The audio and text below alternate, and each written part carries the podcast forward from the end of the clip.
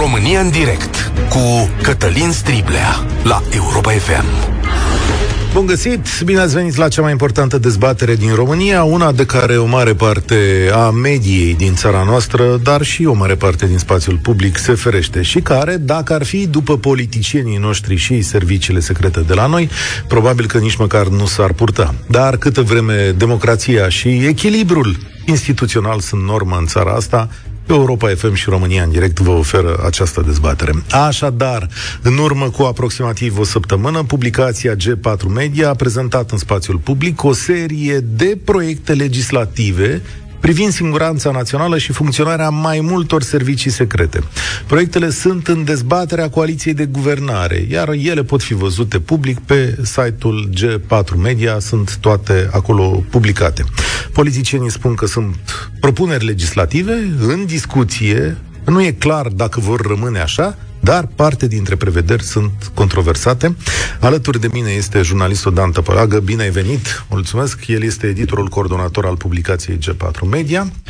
Mulțumesc pentru invitație, Cătălin. A, mulțumesc că ai acceptat. Știu că aparițiile tale sunt, uh, și ale voastre la G4 Media, sunt uh, apariții rare. Subiectul acesta însă merită dezbătut. O să numesc câteva, eu mi-am scos câteva prevederi dintre cele pe care le-ați publicat. Ne uităm pe ele și încercăm să tragem niște concluzii. O să dau drumul la liniile liniile telefonice imediat și vă adresez întrebările, dar vreau să știți cadrul acestor prevederi despre care mare parte dintre cei care le-au văzut spun că sunt controversate. Așadar, uh, în primul rând, aș vrea însă să aflu cine a scris aceste proiecte de lege. Din declarația premierului Nicolae Ciucă, proiectele de lege sunt scrise de instituțiile responsabile, parcă așa s-a exprimat, da, instituțiile asta. responsabile fiind foarte probabil serviciile secrete. Aici trebuie făcută însă o precizare. Pe legea în vigoare, serviciile secrete nu au drept de inițiativă legislativă, nu au drept să propună proiecte de legi. Asta e eventual la mica înțelegere între instituțiile responsabile, cum spune domnul Ciucă, și partide. Pentru că, alminteri, procesul trebuia să aibă loc taman invers. Partidele politice trebuiau să scrie aceste proiecte de legi, sigur, cu consultarea serviciilor secrete și să le propună guvernului, care și le asumă sau nu. Însă e total nefiresc ca ele să aterizeze pe masa partidelor de la putere și doar pe masa partidelor de la putere, nu și pe masa opoziției, pentru a fi consultate și amendate. Premierul Ciucă zicea așa, că ne uităm la ele, asta acum vreo 10 zile, da? Ne uităm la ele, facem un cadru în guvern, după care vedem cum îl expediem la uh, Parlament. Asta era ideea. Acum, Dar vestea bună este că aceste proiecte de legi nici măcar n-au fost aprobate în guvern. Premierul Ciucă declara acum vreo săptămână și ceva că în maxim o săptămână ar vrea să le treacă prin guvern și să le trimită la Parlament. Acest lucru nu s-a mai întâmplat. Uh, cred că nu s-a mai întâmplat din cauza că opinia publică a aflat despre excesele și derapajele grave din aceste proiecte de legi, care în esență, în esență măresc semnificativ puterile serviciilor secrete și elimină mecanismele de verificare și control, mecanismele democratice de verificare și control, astfel încât puterea asta foarte mare care se acumulează în zona serviciilor secrete nu poate fi controlată. Hai să vedem. De, hai să începem exact de la controlul parlamentar, care nu mai este prevăzut în lege. Din potrivă, mi se părea că, într-un fel, Parlamentul trebuie să prezinte în fața serviciilor, nu? Cum era prevederea aceea. Ra- rapoartele de activitate ale SRI, trebuie să spunem, ca să nu creadă cineva că uh, n-am văzut asta ani de zile, uh, era o formalitate și până acum. Sigur, da. Erau prezentate în Parlament doar ca să fie citite, pentru că nimeni de acolo nu ridica vreo problemă serioasă și nimeni de fapt nu știa ce se întâmplă cu adevărat în interiorul serviciilor secrete, pentru că acea comisie parlamentară de control uh, SRI e o glumă, ea sigur că nu funcționează așa cum ar trebui să funcționeze într-o democrație consolidată, să aibă acces, uh, mă rog, acces puternic la informațiile adică dintr-un serviciu secret, chiar dacă e un serviciu secret, dar are de dat socoteală la rândul lui despre o mulțime de lucruri, în special despre modul în care cheltuiește banii și bă, eficiența acțiunilor, etc., etc., eventuale derapaje, eventuale acte de corupție, adică sunt destul de mu- multe lucruri de verificat acolo, mai ales când, repet, vorbim de o putere care dețină multă putere. Ok. Fondurile operative ale serviciilor secrete nu vor mai putea fi controlate nici de Parlament, nici de Curtea de Conturi. O mare prevede. problemă. O mare problemă pentru că am avut cazuri de corupție, să ne amintim, în zona serviciului secret al uh, Ministerului Apărării, la celebra 2 și un sfert, serviciul secret al Ministerului de Interne, iarăși am avut probleme cu fondurile operative, dosare de corupție, și uh, cred că serviciile au uh, învățat cumva din uh, poveștile astea și au spus, domne, până aici. Dar adică, aceasta, te rog, continuă ideea. Uh, nu avem chef să vină vreun procuror vreodată să-și bage nasul în uh, modul în care cheltuim noi fondurile operative, adică banii pentru operațiuni speciale. Dacă vă amintiți, fostul procuror uh, șef DNA, Laura Codruța Căve, și la un moment dat, la un moment dat, avea o intenție să verifice fondurile operative. Cred că de acolo i s-a și tras, dacă mă întrebați. Adică plecarea ei din anul acela, mm-hmm. plecarea pe ușa din dos, cum a procedat președintele Iohannis, fără să, exact. fără să vorbească. Spuneam că fondurile operative nu mai pot fi controlate potrivit prevederii legale din aceste proiecte, dar, atenție, se propune și înființarea unei secții speciale cu procurori care să controleze doar ei serviciile secrete iar perchezițiile pot fi făcute doar cu aprobarea uh, președintelui, da? Înțeleg? Nici mai mult, nici mai puțin decât cu aprobarea României. șefului suprem. Președintele da. României să spună dacă un procuror poate intra într-un sediu SRI sau SIE să facă acolo percheziții.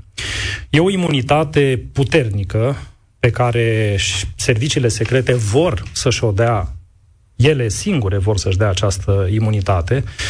Uh, nu cred că e justificat să mai apară încă un serviciu, uh, încă un uh, SIJ, încă o secție specială de investigare a serviciilor secrete, a ofițerilor din servicii secrete de data asta, pentru că Așa, cred că putem întinde serviciile astea la orice. speciale la orice. Și jurnaliștii ar avea nevoie de o secție specială. Dacă e să fie investigat, să investigheze altcineva, nu orice procuror. Însă, Cătălin Striblea, aș face o observație generală în legătură cu aceste pachete de legi. Uh, cei care ne ascultă ar trebui să știe că nu o prevedere în sine e o problemă. Sunt foarte multe cu probleme acolo.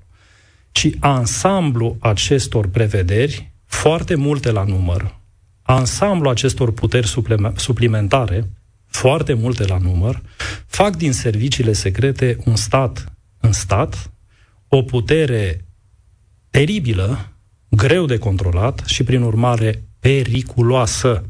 Și pe scurt, dacă ar fi să sistematizăm ce probleme au aceste proiecte de legi, ar fi unul la mână. Obligarea cetățenilor să colaboreze și a firmelor să-și pună există, la dispoziție. Există, există obligația expresă. Prevedere, da. Da? Sunt da. obligați da. să colaboreze, fără să precizeze în ce context, în ce condiții, durata acestei colaborări.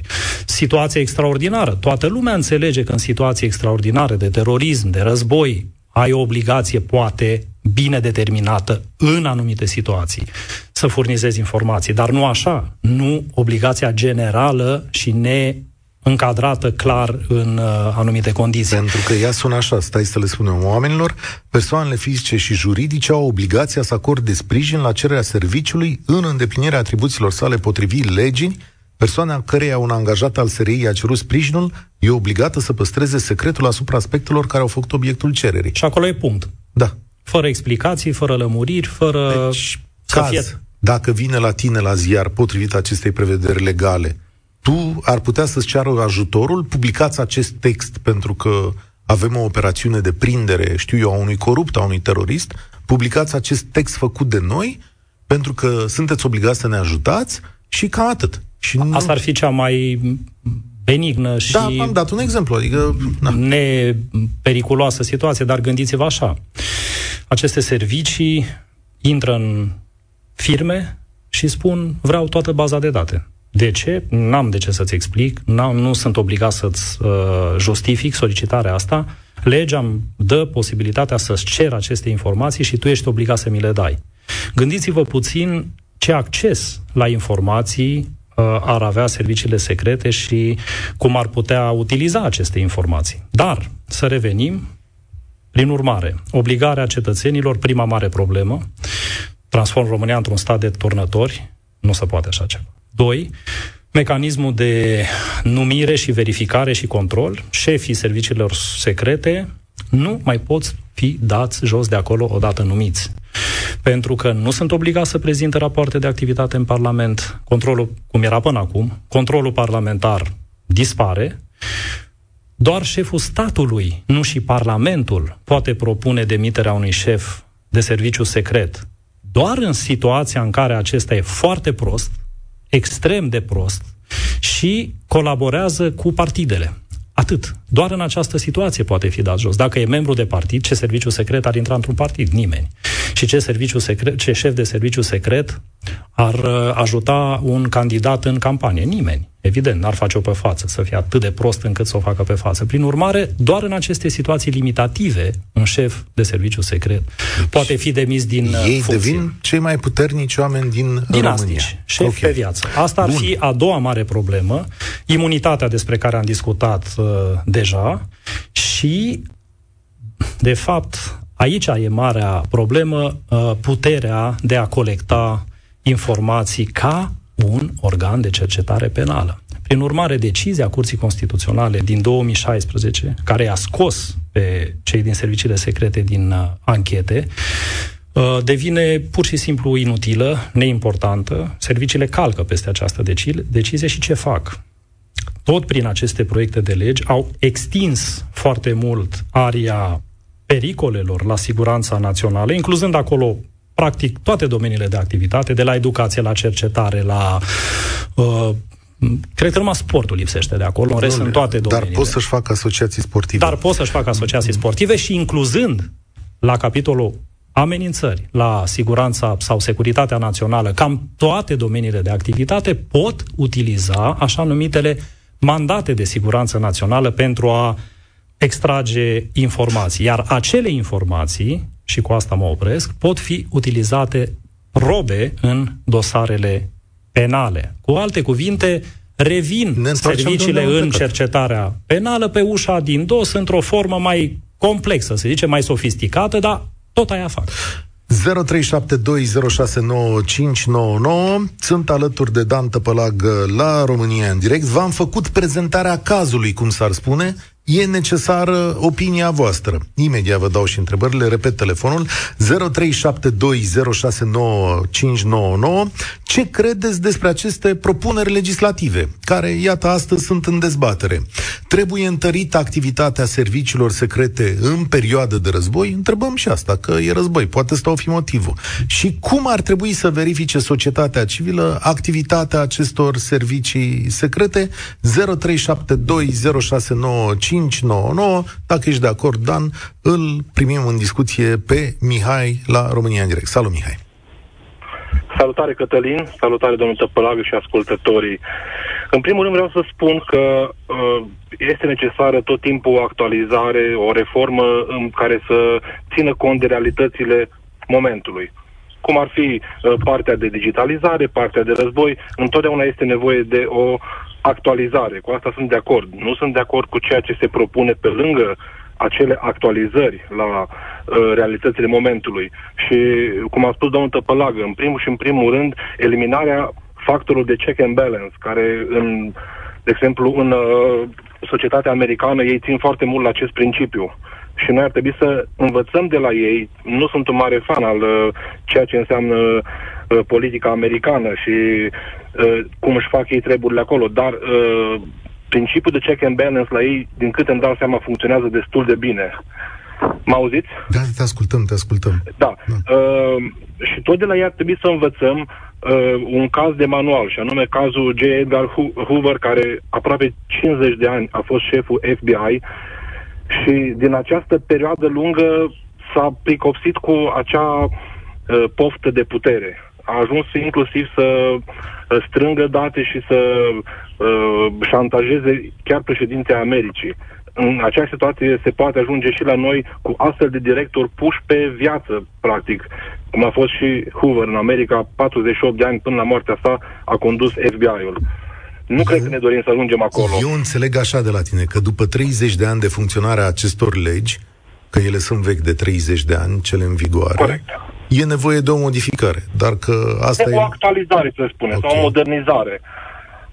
Mihai, nici uh, Dan Tăpălagă sunt, nici eu, nici Cătălin Striblea Bună. nu facem parte din categoria jurnaliștilor care văd peste tot conspirații, servicii și uh, ne temem uh, așa de un fel de complot al puterii din umbră. Nici pomeneală. Recunoaștem rolul important pe care aceste servicii le au într-un stat, E limpede că după 30 de ani e nevoie de o modernizare a cadrului legislativ. Nimeni nu contestă acest lucru. E limpede că au nevoie de instrumente noi uh, în domeniul cyber, inteligență și așa mai departe. Iarăși, de necontestat asta, însă ce punem în discuție este exact ceea ce ai remarcat foarte bine al minteri, și anume mecanismele de echilibru și control. Câtă vreme ele nu există, se, pot ajunge la, se poate ajunge la excese foarte mari. Ai dat un exemplu, Hoover, foarte bun. Au mai fost și altele, chiar în societatea americană, dacă ne aducem aminte de scandalul Watergate. Watergate și acolo sigur. a fost mâna lungă a serviciilor care uh, după aceea au trecut prin procese mari de uh, reformă. Nu uita chiar situația recentă, când s-a întâmplat invers, și anume Donald Trump a declanșat un război pe viață și pe moarte împotriva serviciilor interne, FBI, în primul rând, prin demiterea șefilor uh, FBI și nu numai, pentru că îi considera cumva dușman direct. Ori, în momentul în care nu există mecanismele astea de checks and balance, câtă vreme nu poți să echilibrezi puterea asta imensă care se acumulează într-o zonă de umbră, de shadow, de lucruri care nu pot fi verificate până la capăt. Și e de înțeles asta, cu atât mai mult trebuie să fim atenți la aceste mecanisme. Dar... Și încă ceva, și mă opresc, țineți, vă rog, conte de, de realitatea de la care pornim. România este deja un stat semi-militarizat în care uniforma, CV-ul cu epoleți, are mare trecere în societate. Îi vedem la G4 Media, am publicat harta acestor oameni plantați în mai toate ministerele, în mai toate instituțiile în poziții cheie. Deci noi pornim de aici, de la un stat care deja are o problemă cu Totuși, militarizarea. Vreau să vă întreb în felul următor. Uh, Mihai, de ce ar renunța da. clasa politică la pârghiile pe care le are la îndemână? Pentru că, practic, e o renunțare. Nu văd, nu văd niciun motiv pentru care renunța, pentru că nu suntem cu democrația acolo unde ne-am dorit să fim, în care politica să fie politică, care să aibă grijă de bunul mers al țării și nu de acumularea de putere. Noi nu suntem acolo încă, din păcate, unde ne-am dorit să fim. Iar când vine vorba de cealaltă parte negativă pe care ați sesizat-o foarte bine și care ați pus-o în capul listei, și anume obligativitatea uh, oamenilor și a companiilor de a furniza uh, informații secrete sau, nu știu, de orice natură, uh, cred că la noi, cel puțin, uh, felul în care, de unde venim din urmă cu 30 de ani, în care uh, acel turnătorism, acel, acel colaboraționism cu, cu instituțiile acestea ale statului au dus o au făcut din niște oameni să fie paria și în ziua de astăzi. Unii sau au făcut asta neobligat, alții au fost obligați sau constrânși să ajungă acolo, însă toți au primit același stigmat de turnători. Iar noi, cel puțin eu personal, nu aș putea să văd cu ochi buni uh, o obligativitate a unui serviciu să vină asupra mea și să-mi spunem, spunem tot ce știi. Sunt Mi se curios. pare că mergem dincolo, mai rău decât a fost înainte, în care de bine de rău oamenii se înrolau oarecum benevol în mare parte să fie să facă parte din acea și, turmă și, de, și de turnători. Și sub șantaj. Și, a, și, și, și șantajat sau, sau constrânși, dar acum să vină și să, să nu mai am nici măcar acea putere de a alege dacă vreau să fac asta sau nu, mi se pare că mergem mai înapoi decât am fost înainte de 90. Mulțumesc pentru punctul tău de vedere. Aș vrea să-l aud pe Dragoș. Salutare, Dragoș, ai venit la România în direct. Sunt alături de Dan Tapalagă. Uh, ce te îngrijorează cel mai tare în această lege sau în aceste legi? Sau poate nu te îngrijorează?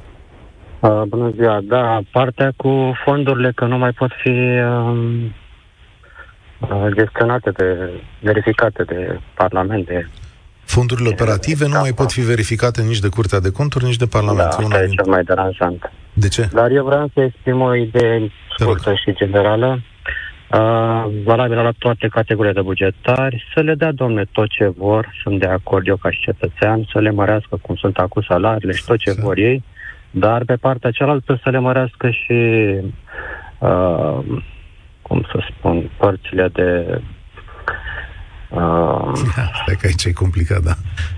De, de responsabilitate. De pedepse, da. De, pedepse? Da. La final, de pedepse, de pușcăria mai mare, dat bani înapoi de 10 ori, genul ăsta, nu știu cum să mai spun. Păi n-auzi că legile astea zic că nu mai are cine să-i verifice. Asta exact, e... da, e contrariu, dar vreau să zic, la modul general, când tot aud mărit de salariu, când tot aud diferite bonusuri care se dau, ok, să le dea nicio problemă, dar să le dea în același timp și partea asta de pedepse.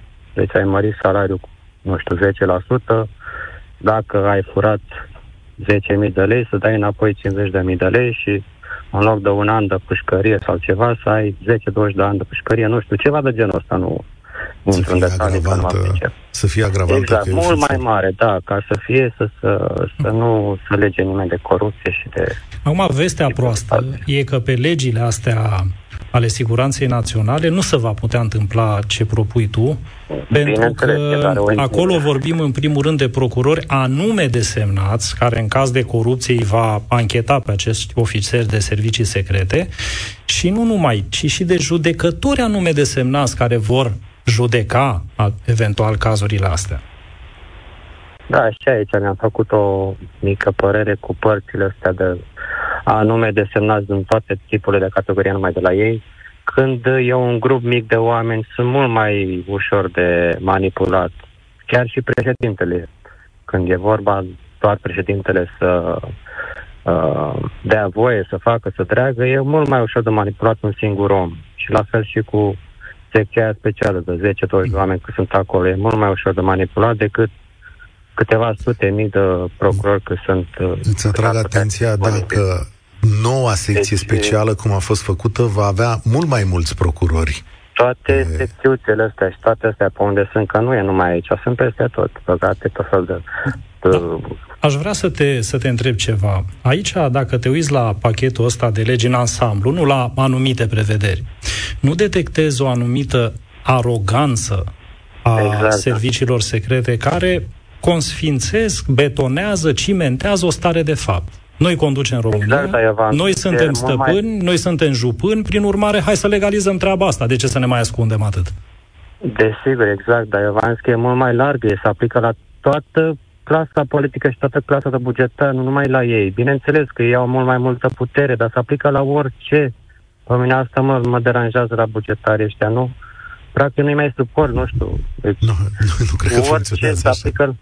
Da, da, da. da. Au, au niște da, drepturi suplimentare, au niște bani, dar nu poți să spui că nu mai suporți o categorie profesională. Sunt bugetari, nu mai, oameni. Da, nu că nu mai suport categoria, nu mai suport ce tot își dau singur de la unii la alții. Privilegiile. Tot, uh, Cred că te referi exact, la privilegiile da. bugetarilor care se înmulțesc și din, exact, exact. din speciali în speciali uh, ajungem să facem caste și căstulețe în România asta, iar noi, cei din partea privată, îi finanțăm, pentru că ei trăiesc din banii noștri. Nu cum spune ministrul de finanțe, l-am auzit pe domnul Câciu acum vreo săptămână sau două, spunând că și bugetarii susțin alți bugetari în cârcă, da, da, că da, plătesc da, da. 35%, 32, nu știu da. cât, 32%. 32 din uh, pensiile uh, spre deosebire de restul, spre restul de 68%. Întrebarea, întrebarea da. cheie fiind, dar din ce bani plătesc da. bugetarii? Uh, Dragoș, mulțumesc. Eduard, o secundă te rog să stai pe fir. Am o întrebare la Dan Tăpălagă, e în felul următor. Domnule, oamenii ăștia, în munca lor, ofițerii de servicii secrete, găsesc tot felul de fapte penale, săvârșite de unii sau de alții. Noi am modificat prin decizia Curții Constituționale legislația de așa natură încât să nu mai aibă rol de anchetă penală. Dar totuși, în momentul în care ei văd legalitatea, că noi plecăm de la prezumția de bună credință, nu? Ce faci în momentul în care vezi ilegalitatea, nemernicia, corupția? Nu-i dai un instrument omului ăsta să meargă mai departe cu ea, că noi, societate sau procurori, nu știu de lucrul ăsta, dar oamenii ăștia văd. Uite mă, licitația aia am aflat că e trucată. Dau un exemplu mic. Sigur, să o facă după regulă, după carte și Așa? după procedură. Adică dacă văd o infracțiune, să o trimită la procuror, procurorul să ceară mandat el de la judecător și nu cum se întâmplă acum în proiectul de legi, un ofițeraș se duce direct la înalta curte și cere mandat, sărind Ministerul Public. Asta, deci, nu, este, asta nu face parte din procedură. Proiectul ăsta de legii dă acest da. drept să ceară el mandat? Exact. Da, exact. fără procuror? Da, fără procuror, fără asta Ministerul e. Public. Da, asta este strigător la cer. Deci asta e problema. Da. Sigur, ai 100% dreptate. Oamenii ăștia văd, oamenii ăștia au acces la o grămadă de informații și evident că ar trebui să aibă și instrumente prin care să eficientizeze cumva, să zicem, lupta anticorupție, deși asta a murit de mult în România. În România, da. Eduard, salutare, ești la România în direct. Bună ziua! Să știți că nu am ascultat la radio ce s-a spus înainte. Uh, vreau să spun că de mult serviciile au încercat să controleze legislația favorabilă pentru ele. Vedeți, Răzvai, Mihai Răzvan Ungureanu pe vremea lui Băsescu, când a încercat să-l impună premier. De data asta au reușit. Armata, serviciile sunt la guvernare. Stați un pic, uh, urmează că nu, că sta, sta, sta, sta, sta, sta, sta, că nu, nu înțeleg analogia. Deci dumneavoastră spuneți că atunci când Mihai Răzvan Ungureanu a fost numit uh, premier, a fost o victorie a serviciilor pentru că fusese șef la SIE, așa interpretați? Da, da, da. Deci de mult s-a încercat. Serviciile controlează președintele, dar degeaba el este șeful uh, uh Consiliului Suprem de da, Apărare, da. pentru că cei din subordine, ei sunt de fapt uh, șefii. Da? Și asta da, scuzați-mă aici, în cazul lui Mihai Răzvan Ungureanu, a, Dan spui că a fost invers. A, a da. fost în, în, dacă nu mă înșel, Mihai Răzvan Ungureanu a fost premier și ulterior șef SIE. Nu uitați că el a fost demis de Claus Iohannis din poziția de șef SIE. Premier a fost înainte de asta. Da. Nu mă refer la șef SIE, mă refer din servicii, da? Deci a fost securist, era să zic. Da, Cum? scuze. Bun, asta nu, da, asta deci nu poate fi dovedit. În, sistem. Da, dar asta pare nu rău, asta nu poate fi dovedit că nu, la nu, momentul nu, a fost în care... angajat. Nu mă refer. Ce a, a fost păi, angajat? Cum să fii nu, șeful serviciului dacă nu ești angajat ofițer? Nu, tocmai. Vă rog frumos, faceți o confuzie. Mihai Răzvan da, Ungureanu a intrat în ciclul acela firesc al democrației. El era un civil. Da, da. El a fost profesor universitar de Avea istorie. forța civică. A avut un partid. partid, mă rog, da. dar el a fost o numire civilă, Absolut. civilă în fruntea a. serviciilor secrete da, da. și a guvernului, că dumneavoastră că unii își pot închipui că a avut relații sau legături cu servicii secrete. Asta e Ați cu totul un pic succesiunea. Da. El n-a fost înainte a. șef de serviciu secret și după aia premier. A fost invers. Da. Întâi premier și de acolo a plecat Oricum, în funcția e, de șef de e serviciu. un civil. Până la urmă e un civil. A. Oficial e un civil. Dar acum, revenind la idee, cum vi se par legile astea? Sunt făcute, deci în, în, în țara noastră, toate legile sunt făcute de cei care trebuie să le aplice. Adică poliția își face legislație pentru șoferi, uh, serviciile își fac ei legislația lor, ceea ce este foarte incorrect. Întotdeauna o să-și facă legile pentru ei, nu pentru uh, egalitate pentru toată țara. Da? Asta e o observație foarte corectă și cu asta am început emisiunea. Îmi pare rău că n-ați ascultat-o de la început, însă am început-o prin a spune că uh, pe legea în vigoare serviciile nu au acest drept de inițiativă legislativă. Trebuia ca partidele, coaliția, guvernul să propună un proiect de lege, sigur, cu consultarea serviciilor, dar nu să și le facă ele. Și da, pe fond, cred că e o observație foarte corectă. Fiecare își face legea în țara asta. Da, exact. Atât am avut să spun, acesta a fost, este oful meu de mult și care nu se mai termină în țara aceasta, fiecare își face lege pentru el. Nu. Cel majoritate trebuie să facă legile pentru marea majoritate, pentru toată lumea, nu pentru fiecare. Da. Mulțumesc tare mult, Eduard. Salutare, Dan, bine venit la România în direct. Alo? Salutare, te ascultăm. Da, bună ziua. Am ascultat, sunt la volan, am stat undeva pe dreapta, Așa. foarte interesantă emisiunea, foarte interesantă și opinii atât din partea ascultătorilor cât și a noastră, specialiștilor, bănuiesc că sunteți specialiști interesante, dar cred că trebuie păstrat un echilibru între um, evidențierea unor, știu eu, exagerări din aceste proiecte de lege, că doar niște proiecte. Pot apărea în paralel cu aceste proiecte altele care să facă trimitere la, același, la aceleași domenii. De ce? Auzeam de procurori anume desemnați, iar undeva în studio se interpreta că se face o altă secție. Dar nici vorbă de așa ceva. E vorba de procurori anume desemnați de la instanțe, de exemplu, de la tribunal în sus, în fiecare localitate unde există tribunale, curs de apel și alte instanțe, care să aibă certificat ornis.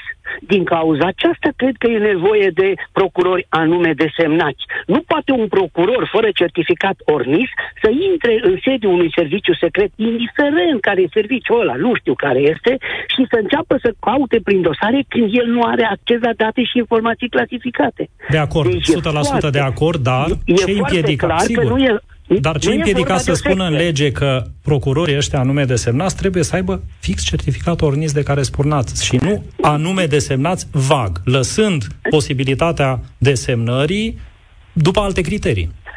Da, dar în niciun caz unei noi secții. Nici de o nouă secție nu se vorbește așa cum s-a accentuat aici. Nu e vorba de o nouă secție. Sigur că da, dar, dar dacă bine. sunt anume desemnați, va să zic că sunt un grup. Dacă sunt un grup special, da. noi, jurnaliști, îl putem numi secție, chiar dacă nu funcționează după A, regulile unei am secții. Am înțeles. Păi așa putem să numim. În fine, pe de altă parte, eu sunt convins că singura soluție, raportându-ne și la prevederile constituționale, este ca un control parlamentar corect asupra serviciilor să existe, iar serviciile să se subordoneze normal președintelui, pentru că este președintele Consiliului Suprem de Apărare a țării. Dar ce spun aici un dar? Ați uh, spus acolo cu, um, știu eu, cu fondurile alea operative care, unde s-au făcut diferite uh, hoții uh, de la Serviciul de Informație al Ministerului de Interne, cât și al Armatei, uh, chiar unul dintre șefii de la Serviciul de Informație Armatei a făcut așa ceva. Da, s-au făcut tocmai pentru că nici Serviciul Ministerului de Interne, nici Serviciul Armatei nu sunt controlate de către Parlament. Serviciul Român de Informații, Serviciul Român de Informații Externe sunt controlate de Parlament și e normal normal să rămână așa, pentru că Parlamentul este ales de popor, este extensia poporului, dar serviciile departamentale, de ce trebuie să aibă uh, avantaje în fața celorlalte servicii? De ce trebuie să eludeze uh, prevederile constituționale și ale legilor serviciilor speciale și să se subordoneze miniștrilor respectivi, ei să dispună absolut de tot, inclusiv de controle, de multe ori uh, acolo spărându-se o mână pe alta și uh, motiv pentru care societatea civilă nu are acces la datele și informațiile care relevă cu certitudine unele aspecte negative în ceea ce privește manevrarea acestor bani, care la urma urmei sunt bani publici. Nu sunt bani din contribuția poporului. Deci ar trebui, dacă facem o regulă pentru serviciile secrete, să fie toate puse în aceeași Adică ați vrea ca toate serviciile să fie controlate de Parlament. Uh, Corect. Problema este Corect. că acum această lege, o să vedeți uh, paradoxal, le pune pe picior de egalitate, pentru că dispare și de la cele două, de la SRI și de la SIE, controlul parlamentar. Practic, așa arată legea asta. Adică egalitatea s-a făcut nu în sensul avansării democrației, ci în sensul regresului ei.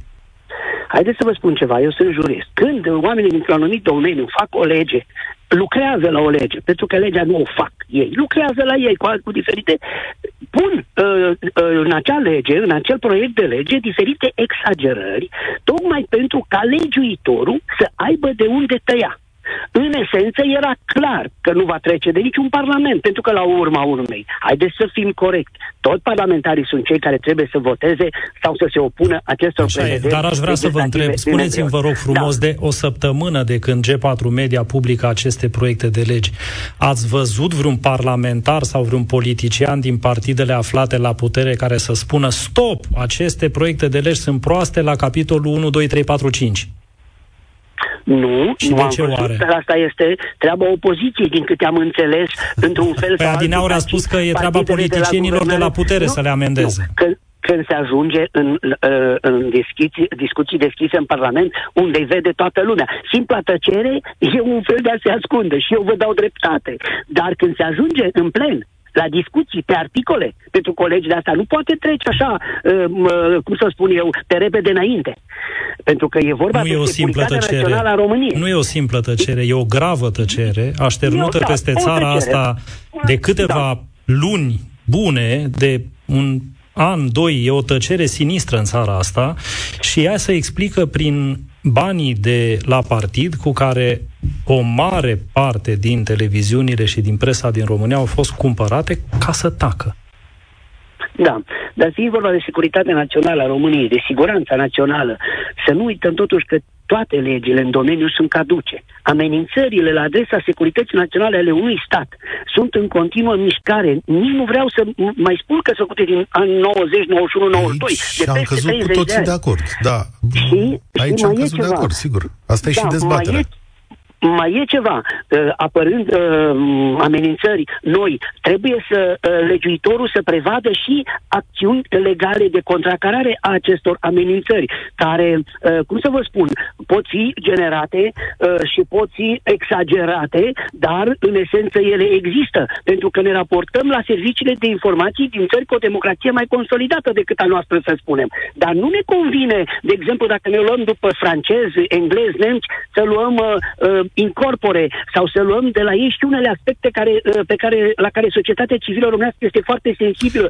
Noi nu ne convine acele măsuri, imediat sărim sus, dar uh, am vrea să avem uh, un comportament un al exemplu. națiunii ca ei, dar să nu respectăm să... legile ca și ei. Nu e dă un exemplu, dă-ne un exemplu, asta e o generalizare. Da, de, exemplu, de exemplu, Serviciul de Informații francez, uh, chiar recent am citit, are ofițeri anume desemnați, apropo de cum ziceați înainte cu procurori anume desemnați, care participă la cercetarea penală specială.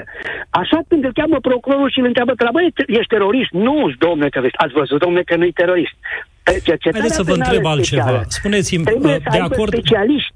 De acord, că, de acord că serviciile secrete trebuie să primească puteri adaptate la context, la vremurile pe care le trăim, la amenințările noi, etc. Cu asta am subliniat de câteva ori. Dar spuneți-mi așa, dumneavoastră ați fi de acord să fiți obligați să colaborați în orice împrejurare? Nu. Păi vedeți, noi despre asta discutăm Cred că acum. Asta, asta e una din acele prevederi. Nu, Cred că e una din acele prevederi care este intenționat strecurat acolo ca să aibă ce să taie. Okay. Dar pe de altă parte, ă, dacă te duci în Elveția și ai oprit pe o stradă o mașină de România, de Polonia, de Rusia, în secunda 2, unul dintre cetățenii locuitori pe acea stradă se sesizează serviciul secret, serviciul secret, nu poliția, că ceva nu este în regulă. Ei, când ajungem la acel nivel de conștiință? Când se maturizează societatea românească. Asta e altă discuție și rămâne la latitudinea ei să se maturizeze, să colaboreze, să fie mai responsabilă cu instituțiile, etc. Nu să oblige cineva să devină responsabil. Bun, dar securitatea statului. Nu putem să o lăsăm uh, până când societatea românească se va maturiza. Mergând pe această idee, am pierdut capacități industriale distruse la comandă externă sau din rea voință, din hoția Adică ce înțeleg eu de la dumneavoastră este că nu sunteți de acord să fiți obligați să colaborați, nu. dar restul să fie. Nu, nu, n-am spus asta. Dar, dar trebuie, pe de altă parte, să ne gândim și la acest aspect. Nu am spus așa. Asta ceva. e dezbaterea. nu-mi interpretați. Pe de altă parte, noi suntem suspicioși la absolut tot ce apare. Și eu vă pot suspiciona pe dumneavoastră acum de la volan că unul dintre cei 3-5, nu știu câți ziariști sunteți acolo, sunteți agentul unui serviciu uh, secret și sunteți agent de influență sau mai știu eu ce m- tipuri de agent sunt. Uh, atunci, uh, ce ar însemna da, oamenii ce ne ascultă? Să îmbrățișeze imediat uh, toată, opinia unuia dintre dumneavoastră? Toată admirația. Vedeți? Funcționați pe logica unui securist bătrân, dacă îmi permiteți. Nu, am, am, nu am vrut așa doar să insinuez, cum a, cum a spus dumneavoastră, care e termenul folosit. Și noi am putea să da. spunem că tot ce a spus dumneavoastră pare din gura serviciilor, nu din gura unui civil. Da. Am putea păi spune, dar nu spunem lucrul ăsta chiar așa să ne audă toată lumea. De asta, am și, de asta am și spus că trebuie control parlamentar, de asta am și spus că nu sunt de acord. Sigur că da, din cauza asta am spus. Formidabil, vedeți? da. Vedeți? Uh, vedeți? Nu, Artă vedeți? și tehnică. Uh, deci știți cum? Discuția a fost admirabilă până în momentul în care ați, până în momentul în care ați aruncat suspiciunea. Pentru că, dumneavoastră, am da, înțeles. Pentru că deci, deci asta... Eu pot fi suspicionat, dar dumneavoastră nu, nu puteți fi suspicionat. Dumnea... Eu sunt securist bătrân, deși am 40 ceva de ani, iar dumneavoastră nu puteți fi suspicionat. Sau altul. De acolo nu, n-am zis de dumneavoastră ca persoană. Eu sau v-am cineva, dat am, dat, am spus ipotetic. Ba da, trebuie, trebuie să uitați. Deci Recunosc și eu și Cătălin Strible, aici ne dăm în fapt că am da. fost trimiși de serviciile secrete să aruncăm nu, în aer legile serviciilor secrete. Asta, asta nu, a fost misiunea. Nu, dacă asta, nu, nu, asta, nu știu, eu asta nu, trebuie nu să facem. Asta. Eu, da, uh, dincolo de... Iau toate argumentele dumneavoastră și tocmai asta e dezbaterea democratică, cea care trebuie purtată. Momentul în care noi ridicăm genul ăsta de suspiciuni, uh, nu mai funcționează lucrurile. Toată lumea pe planeta asta și în țara asta are diverse interese, toată lumea vrea să facă lucrurile mai bine sau în favoarea sa, în mod evident, dar ceea ce se întâmplă în acest moment aici, și îți mulțumesc, Dan, pentru că trebuie să închem aici dezbaterea, tot ce se întâmplă aici este un moment al dezbaterii democratice. Asta se întâmplă. Un jurnalist care a descoperit niște uh, proiecte de lege, felicitări, pentru că e munca voastră și felicitări vouă care ați luat parte la această chestiune pentru că așa se construiesc lucrurile. Ăsta este principiul democrației. Dacă de fiecare dată când cineva ridică o problemă apare semnul întrebării, dar de al cui ești tu, mă? Să știți că democrația nu funcționează așa. Mulțumesc pentru invitație, Cătălin. E un moment foarte important în țara asta. Eu cred că e mai grav decât o G13, mai grav decât uh, asaltul asupra democrației din 2012, când cu suspendarea. E un moment delicat. Oamenii e bine să se uite cu atenție la această dezbatere și să se implice pentru că, pentru că lucrurile pot fi corectate încă într-o țară ca România în care, iată, avem posibilitatea să vorbim liber și și ei au posibilitatea posibilitatea să intre și să ne uh, să ne da, acuze eu. de tot felul. Da, mulțumesc. Dan Tăpălagă, îl citiți pe G4 Media. România în direct de astăzi se încheie aici și eu sunt Cătălin Striblea. Spor la treabă! România în direct cu Cătălin Striblea la Europa FM.